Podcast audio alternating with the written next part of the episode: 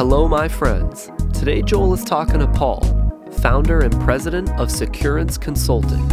And they discuss why it's important to invest in training your end users to guard against phishing attacks, and why it can be problematic to have a company's technology function report directly to the finance function. All of this right here, right now, on the Modern CTO Podcast. This is the Modern CTO Podcast.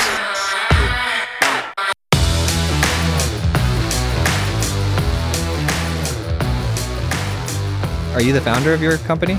I am the founder of Securance. Uh, it's, uh, March 4th, 2002.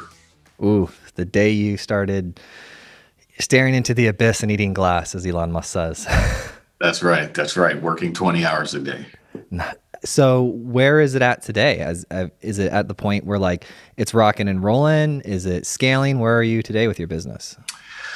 Um, I think we are at a really good place today. I mean, we've got I've got a really good team, team of consultants, team of administrative and back office staff, and uh, it's pretty much uh, just running itself. Uh, obviously, you know the guidance and leadership is always going to be there, but we're always just looking for new revenue avenue, uh, avenues, new opportunities to grow. Uh, recently, we're uh, admitted into the federal 8A program, which is a great program for small businesses. So uh, yeah, we're still I'm still nose to the grind, right? I'm you know not satisfied with yesterday and, and looking forward to what tomorrow brings. And so you're primarily security consulting. We uh, 100%. Um, you know. I, I, I like to refer to us as IT risk management, which kind of covers more than just cybersecurity or you know security. Um, there's other things associated with IT risk management, but certainly in today's market, the the the thing that you hear most common is cybersecurity, right? Cybersecurity risk and ransomware, and so we have deep expertise in that space. But you know, we we work for internal audit departments, we work for IT departments. Those are our main two customers. Oh, nice. And so when the way I got connected with you is I was asking the team, I was like, "Hey, do we know anybody that has like security experience that has really cool maybe attack stories that they're willing to share?" And David said, "Yeah, I know a guy." And he connected us. And so I was curious. I know we can like edit stuff or we can use placeholder names, but I was hoping that you could share some of the uh, like attack stories that you've uh, been a part of, like responding to threats. Yeah, yeah, absolutely, certainly. So um, I, I, I, obviously have to withhold names, and, and, if I slip, you know, that's that's I guess the purpose of an edit. Um, but I can I can share two stories. A few years back, we were engaged by a very large, uh, I think they're Fortune 1000 company, to um, attack their organization just as a bad actor would. And so we perform the activity, and our approach is to communicate with our clients and so we got into their environment through the internet.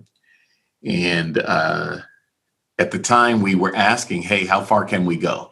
Um, we were at the point where we were on their HR directories and we had access to everyone's salary compensation. And so uh, immediately the CFO gets on the call and is like, you guys need to stop immediately. You've proven your worth, you've been extremely successful, but we don't want you looking at sensitive information. And certainly you know attacking the hr directory or attacking attacking where hr stores all their files is there's a lot of confidential information there. And so we we didn't exfiltrate we didn't take any data out but we certainly you know showed them screen prints that hey you know who is this person? This is their comp. And so you know it was interesting because at the time they were frustrated with us for getting that far but also happy that we got that far and not a bad actor. Right. And so um, I guess from our perspective, it was also it was rewarding because as a as an ethical attack organization, right, you know, your your challenge is to break through whatever security barriers are in place. And so our team was happy that we did that. Unfortunately, that client scaled back our engagement because of our success. Right. And so you know, it's just one of the types of things that happens. You know, another another interesting story that we had was, um, you know, a, one of the older ways to breach an organization is through breaching their physical security, right? It's not just coming in through the internet, but if I can get in through an open door or if I can tailgate into an area where I'm not supposed to be, you know, that is also a form of a breach. And certainly, um, you know, if you can get into an area that's a restricted area and then connect to the network. And so we've had a lot of success. In fact, uh, we were working we were working at a uh, electric utility and they had um, some locations that were supposed to be restricted areas and we got through those restricted areas got into a very very sensitive area and connected our toolbox to their network. They didn't even see us connected to it. And so we started performing our activities. And basically we could have basically shut down a big portion of that utility just literally stopped electricity from flowing. We didn't go that far obviously because of you know, we're an ethical group, but certainly that set up various levels of alarms throughout the organization. Uh, and and you know, again, I think you know one of the reasons I started this company was because I like what I really enjoy is when a client engages us, we perform an activity, and then they actually take our advice on how to secure themselves. You have clients that you do the activity, you give them the advice, and they don't take it? Yeah, so yeah, it's interesting, Joel. You mentioned that is because uh, because yes, we have we we try to identify those clients up front and and not work with them but sometimes it's very very challenging because you know you have a client engage you and they seem you know during the contractual phase that yes they want to get this done and they're gung ho and eager to do it. And then when you actually start doing the work, they're like, hey, by the way, we see this as just a check the box item. You know, some state agency or some federal agency requires us to do this. So we're just doing it. And we're not really interested in what your findings are or what you can do. Just just be able to say that we did it. And so from my perspective, you know, that's not a client that we want to work for. Because you know, security is security and it's a great field. I love it.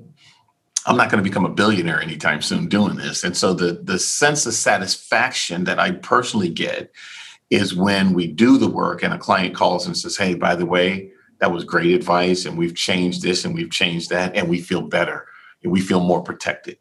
What would you do if you did become a billionaire doing this? That's, that's another great question. That's another great question. What would I do if I did become a billionaire? You know, I'm uh I really enjoy what I do. I really enjoy what I do. I, will be honest with you. I'll be honest with you. You know, so when you're an entrepreneur, you you you have a vision, right? And and you try and execute that vision. And my initial vision was just working with clients, and then of course, you know, as as the company has grown, you know, I've hired all these people, and and so there's a part of what I do that I just don't like, and that's the people side. You know, the administrative staff. So if I if I ever became a billionaire, I would try and set myself up in a situation where all I had to do was interact with clients. And you know, resources and marketing and sales, all of that stuff would take care of itself. And I could just, you know, I, I, I before this discussion I'm having with you, I was on a call with a client in California and it just fully engaged me. I mean, I was just fully engaged and in, entrenched in it. And I love that. And and people that know me and and my peers and, and, and staff, they say, man, you are a totally different person when you're talking to a client about something security than when you're talking to me about hiring a staff, right? And it's just because that's the part of it. That's the part of you know being an entrepreneur that I don't like. So if I ever became a billionaire, I would just try and separate those two. I would still do what I do because I absolutely love it. Interesting thing is that I'm originally from Key West, right? So I'm born and raised in Key West, Florida. How many times have you heard that or met anyone born and raised in Key West, Florida? Well, I mean, my wife and I were born and raised in Sarasota. Key West, Florida. Sarasota, Sarasota, by the way, is just an hour south of where I'm at, right? But Key West yeah. is the like the end point of the of the country. Yeah, and it's super touristy. So like Sarasota's touristy because of the beaches, so people are always surprised when they're like native. But Key West is like Sarasota on steroids for tourism. Right, exactly. But Key West wasn't always like that. I'm not going to give away my age. I'm really old right now, but when I was growing up, when I was growing up, man, Key West was nothing like it is today. Anyway, so I'm, I'm originally from Key West, Florida. Long story short is I like to be on the water. I like to fish. I like to just be out on beaches, right? I, I like, I love that beach life. I don't really get to live it that much because I'm traveling about 30, before the pandemic, 30, 40 weeks a year I would travel to clients. Pandemic happened, and then you know, clients all of a sudden was like, "Well, you can do this work remotely, can't you?" It's like, "Yeah, I was telling you that before, but you always wanted me to come on site." Uh, so, but now it's starting to get back to where you know it's it's uh, clients want you on site again, and that's fine. I, I mean, I'm just used to it. I, I, I tell people all the time, you know, you get in your car, you get up in the morning, have your coffee, jump in your car, and go to work. I get up, have my coffee, jump on a plane, and go to work. Yeah. Anyway, I think I, I think where I was going with that is that you know I'm I'm I'm a Key West, you know, I'm a conch, I'm a conch, and so I would also try to do my job from a beach somewhere or from a boat. Nice. Yeah, that would be nice. A fun fact: I don't think I've in five years. I don't think I've brought this up on the show, but my grandfather is a world champion boat racer. He won the uh, world world championship of boat racing in 1988 with Don Johnson as his pilot. Get out of here.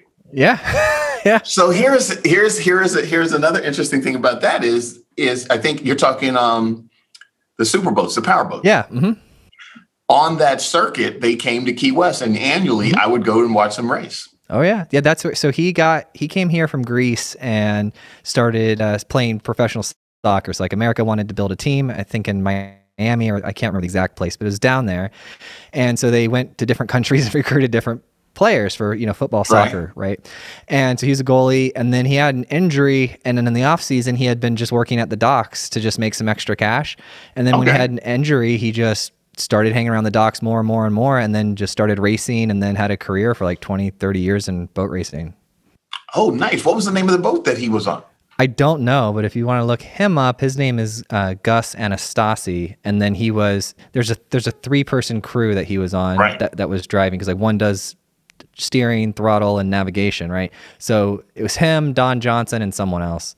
Okay, okay. yeah. I bet you, I bet you, I probably saw him race because uh, I left Key West in 1992, 93. But prior to that, I mean, you know, from 70 all the way to 92, I was there, and we we went to the races religiously. Yeah, no, and I'm, I was curious. One of the things that I'm thinking of as we're talking is when we're talking about you being a billionaire and like what you would do. Do you think it's possible? And I know it's hard because like I'm an entrepreneur as well. But do you think it's possible that you could like hire a president or something at your company to do the things you don't like to do? Um, so I have already transitioned into that phase. Um, Jillian, who was on just before, she's our VP. Oh, cool. and she's been with the firm eight, nine years, eight or nine years, and she is starting to take on a lot of those tasks that they have to get done. They're critical to the success of the firm, but they're just not my favorite things to do.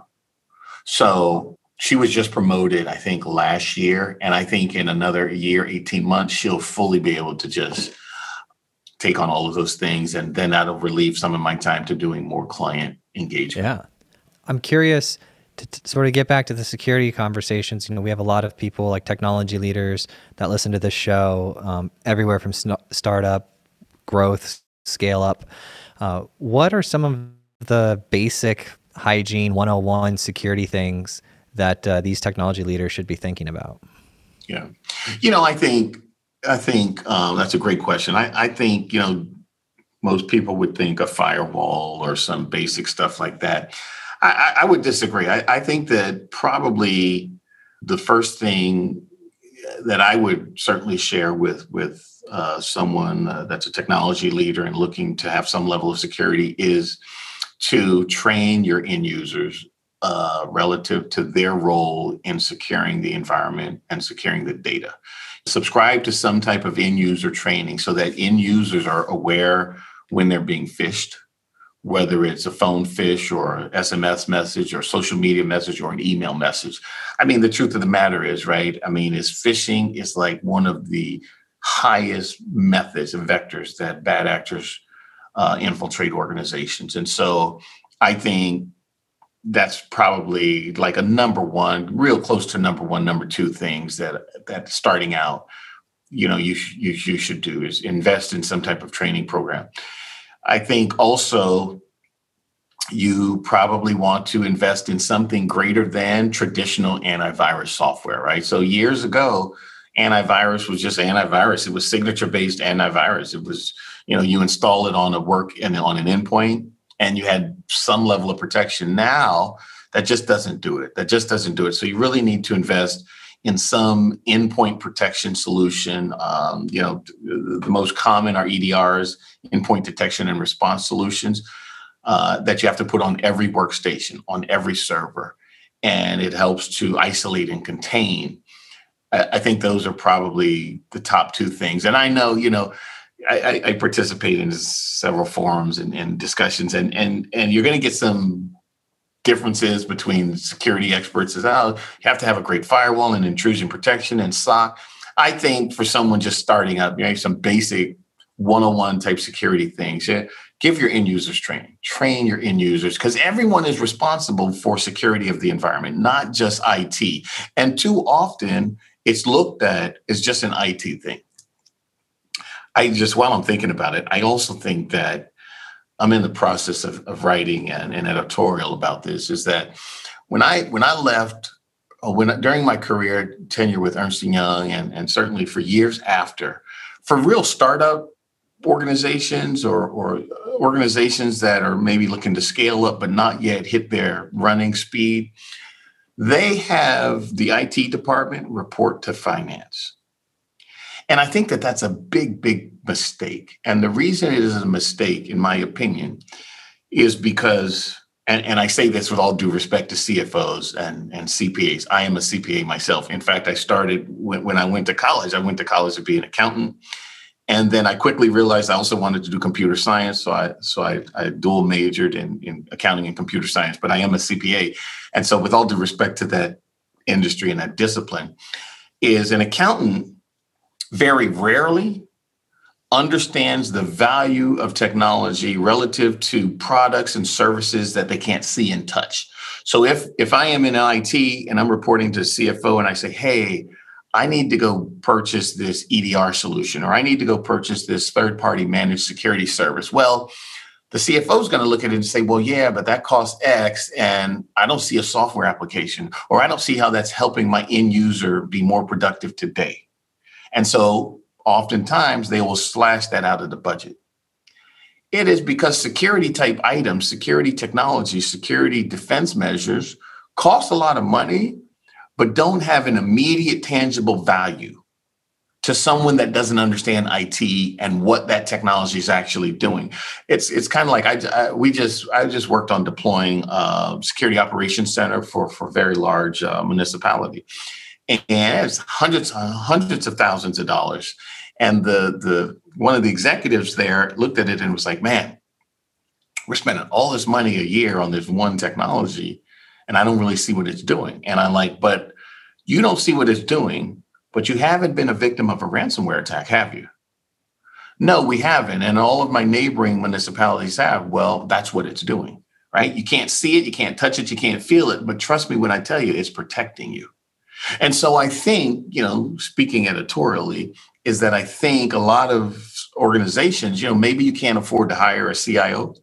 You can't afford to hire a chief information security officer because the price of those keeps going up and up and up. But I just think it's also mis it's, it's misaligned to have your leader in IT, maybe you have an IT director, right? Not a CIO or CISO, but maybe you have your director report to the CFO. I think that's just a misalignment. And I think it's well worth, well, well worth the investment, even if you just have to go out to market and get a virtual CIO or a virtual CISO, that's someone that's going to give you 20 hours a month, but can provide strategic information, strategic guidance, and can articulate to the CFO or to the comptroller or to the chief accounting officer the value of these services that you don't necessarily see on your workstation right? You go to your workstation you don't click an app and see security.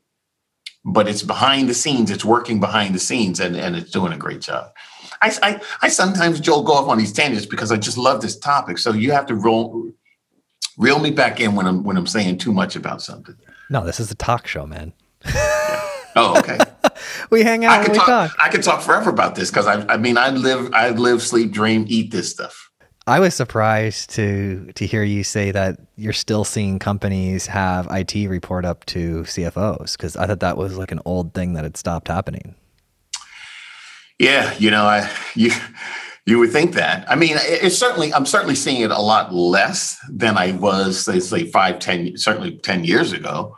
But I still see it in pockets, right? I still see it in pockets, and generally, it's the smaller organizations that don't you know, there are some organizations that just see IT as just, hey, we need PCs. We need PCs. We need someone to give us PCs and manage PCs, right? Those types of organizations that aren't looking strategically at what technology is doing, right? And and then and then of course, you know, the next thing, the next misalignment in terms of reporting structure is the chief information security officer reporting up to the CIO. You think about that. There, that that is inherently conflicting, right? The CIO is charged with operations, strategic guidance, getting the technology to support the business strategy. The chief information security officer is charged with protecting the environment. Sometimes those things butt heads, right? Yeah. So the CISO needs to know that he or she can freely speak about the risks that they see and not have to worry that the CIO is going to suppress that risk because it conflicts with an initiative that the CIO office has. Uh, they just need to find a different company. That's a bad culture. I, I, couldn't. I couldn't agree with you more. I couldn't agree with you more. I, I, I would agree with that. Yeah. Yeah. So I'm curious when you were talking about you know how to explain it to the CFO. Uh, a lot of what you're sounding describes like how I would explain an insurance policy, right? Like you don't necessarily see it. It's there, it's protecting you. And then my my other question is like how has insurance like cyber insurance changed um, over the past couple years because i remember five six years ago i could check a box and get a million dollars and i didn't have to do anything and now right. they send you like a questionnaire that's 800 questions long to get a $50000 policy right all right, so so two good questions. One, now, so so you said that what I was explaining in terms of the spend for protection is kind of like an insurance policy, and it is, with the exception that you know from let's say a CFO's perspective, right? CFO has to have insurance because maybe their customers are requiring that they have insurance. Whereas there's no one really requiring that you invest in this defense mechanisms to protect the environment. So that's one major, major difference. The other question that you brought up is a really hot, interesting concept and topic right now, uh, is because cyber insurance, you're exactly correct used to be check a box you get a million dollar policy or whatever you know the limit you need. Now because there have been so many successful ransomware attacks I, will share with you a, a, project we're just coming out. We led a war room where a big organization was attacked and we had we spun up a war room to build out their recovery uh, eradication containment recovery. And so the directive that we received from the cio was hey this is critically important to us. We need to recover as timely as possible. Our purse strings are completely open. Whatever the spend is, the spend is. We have X amount of million in cyber coverage to reimburse us. So we just went with that directive and we got them back up in a week. Most of their systems we got recovered in a week without paying ransom. We didn't pay ransom. We initiated uh, we initiated negotiations with the actor, but we ended up not paying. We then had to, you know, deal with the application to get reimbursed. And the cyber insurance came back and said, by the way, we're only going to reimburse one third of what you're requesting because we see these other activities and these other costs as preventative measures as opposed to getting you back to the place where you were at before you were attacked. Now, the interesting thing about that is like, wow, when you think about it, it's like, you're still my insurance provider. Why would you only want me to get back to a place where I was successfully attacked just so the attack can happen again. Well, insurance is in there to like take premiums and reduce claims. And so that's their posture. So now what we see is two things happening in the cyber insurance space. One, it's very difficult to now to get cyber cyber security insurance as you mentioned, the checklist is phenomenal. And not only is it long, is you have to, they're asking you things about how are you protecting your endpoints? What is your end user security training? you know, what percentage of the users are passing that training? Do you have a SOC in place? You know, all of these questions, and and and and and they have a direct impact on if you get the insurance levels you want or not. And then the other thing we're seeing is that a lot of insurance providers are fighting claims and they're putting in these high level of deductibles where they're not going to reimburse you know if they think that back to so it I, this is this is how it just comes full circles back to my discussion about you know the purse strings at the cfo side being held because it is wanting these security things that they may not need. Well now insurance is saying yeah but if you don't have those things not only maybe we won't insure you but we're going to reduce your uh, reimbursement from a claim. So now that insurance space is just is is just crazy in terms of competitiveness and what it what it takes for an organization to get it. Not only that, I can't tell you probably within the probably within this year, 50% of our clients have said, listen, when we get attacked, because it's a matter of when, not if, when we get attacked, the first call we're going to make is now to our insurance. Now, as a cybersecurity professional and expert, I'm fighting that. I'm telling these clients, look, I get it. I understand why you want to have your insurance as part of your eradicate, contain, recover. But what I'm what I'm telling you from experience is that might not be the first call you want to make because their response and their agent's response is to minimize the claim and not fully protect you as you should be protected. It's just an interesting space right now. Yeah. So it's better just to have good systems up front and do the best you can there rather than relying on the yeah. insurance. Yeah, I think it's I think it's best to build multiple layers of defense, architect a zero trust network, and really rely on your own internal experts. Have make sure you have immutable backups. Like do all of these rudimentary things that sometimes, quite frankly, just get missed or I don't know. I mean, we're all human beings, right? So we can have a whole list of things that we want to do and, and we know are necessary. Just some of them just get missed. That's just part of being a human being. Continually check on your environment. Continually check.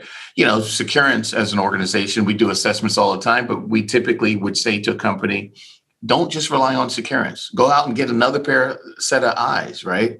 And have them look at it and, and, and bounce off of them what we do and bounce off of us what they do and that's really the best preparation that we recommend to our clients is just you got to do everything you can to prepare. And even then there's no guarantees. So as we start to like wrap up i'm curious like what what sort of advice would you want to leave with all of these technology leaders in regards to security? Is it get a ciso is it you know like budget for this type of thing? Like what what advice do you find yourself giving most common yeah. You know, the most common advice, uh, you know, I'm going to say is, is really in three areas. One is define a strategy, right? Define a strategy, and there, there's, there's, you know, ample places you can go online to define define a strategy that's applicable to your industry, applicable to your business industry, and also applicable to your organization size. Define a strategy. Get end user security training and then patch your systems. Patch your systems and not just the, the common Microsoft patch. Patch all of your systems, application systems, operating systems, network device, iOS, firmware. Patch them and keep it up to date. Keep it up to date. You know, what I still see in the market is companies and organizations protecting their perimeter I got a firewall in place, I got IDS, and I have some security on my web apps. No one can get in, but I don't care what inside looks like. And that's just the wrong approach because I can get into any organization by by phishing a user or by tailgating a user or by social media tricking a user. And so now it, it years ago it was just oh the perimeter and now that has still stuck. And now what we're telling our clients is you need to look at your internal network just as you do your perimeter just as you do your perimeter. When I say get a strategy, you don't necessarily need to have a CISO for a strategy, but you have to have some method to accumulate strategic information relative to protection, IT security protection. And so maybe you get a virtual CISO, or maybe you have someone in the organization that is interested in, interested in security that can get some training and kind of bring security into the environment. But you can't just haphazardly do it, and you certainly can't take the approach that you know it'll just happen because it never just happens. It has to be strategic. It has to be focused. Yeah, as you were talking about that lateral movement, you know, it's not like people just put a lock on their front door of their office and then like all the internal doors are unlocked. They have locks on all the doors. very great, very very good analogy, Joel. But you, but uh, uh, but I see that so often. I mean, you know, we're doing few hundred assessments a year. Eighty percent of them don't care about the internal network. Yeah. Well. So I would like the industry to shift from listen, let's keep that perimeter protected, but now let's shift some of that focus to the internal network. If uh, is that an assessment that's on your website that people can take? Um, we do have a uh, what we refer to as a hard network assessment on our on our website, securanceconsulting.com slash hardened network assessment, and it'll give you a snapshot of what your security posture is, not only on your perimeter, but for your entire environment. Now, you know, it's a snapshot. It's I think it's probably 20 or so questions and it's it sets up a maturity against the NIST framework of security and control. So it's a really best practice framework. And yeah, we don't expect every organization to have all of those things in place, but it gives you a snapshot of what key items are missing because we then also prioritize we also prioritize and say, okay, these are the top things that you need that you don't have. These are the moderate level things. And for an organization that is highly mature in their cybersecurity posture, here are some things that you can do to add to it. Nice, nice. Have you ever had to like negotiate with ransomware people? We have, we have. You know, again, uh, you know, I'll, I will restrict uh, on behalf of who we did that, but we have had that you know, in a lot of cases, they're looking for some type of, you know, Bitcoin or cryptocurrency. We have not yet had to be involved in making an exchange. Okay, cool. Yeah. Yeah, I've heard some really crazy stories about about that, and uh, it's never fun. It's never fun for people? yeah, you know, some of our discussions have been really interesting. I think more often we get brought in on the back end, whether a company has has made an exchange or not, or have had negotiations. We tend to get brought in on the on the side of either recovery or helping us build uh, a multi-layer security profile. Nice, nice. So yeah. that's that's where you specialize. Yeah, yeah, we specialize in the assessment and building uh, the security profiles. Perfect. So if people want to check that out, it's securanceconsulting.com. That's right. Securanceconsulting.com. Um, snapshot of all of our services, and certainly we encourage you to, you know, uh, flip a flip a form, a contact us form, and we'll get back to you right away and, and start the discussions, free of charge discussions to do some uh, high level evaluations. Yep, and it's better now than when the when the fire's burning. Absolutely so. better now than than when you're attacked. Thank you so much for listening. And if you found this episode useful, please share it with a friend or a colleague who you think would get value from it.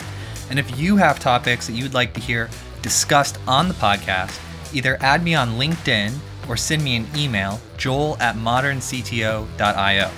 Every time I get an email or LinkedIn message, it absolutely makes my day and inspires me to keep going.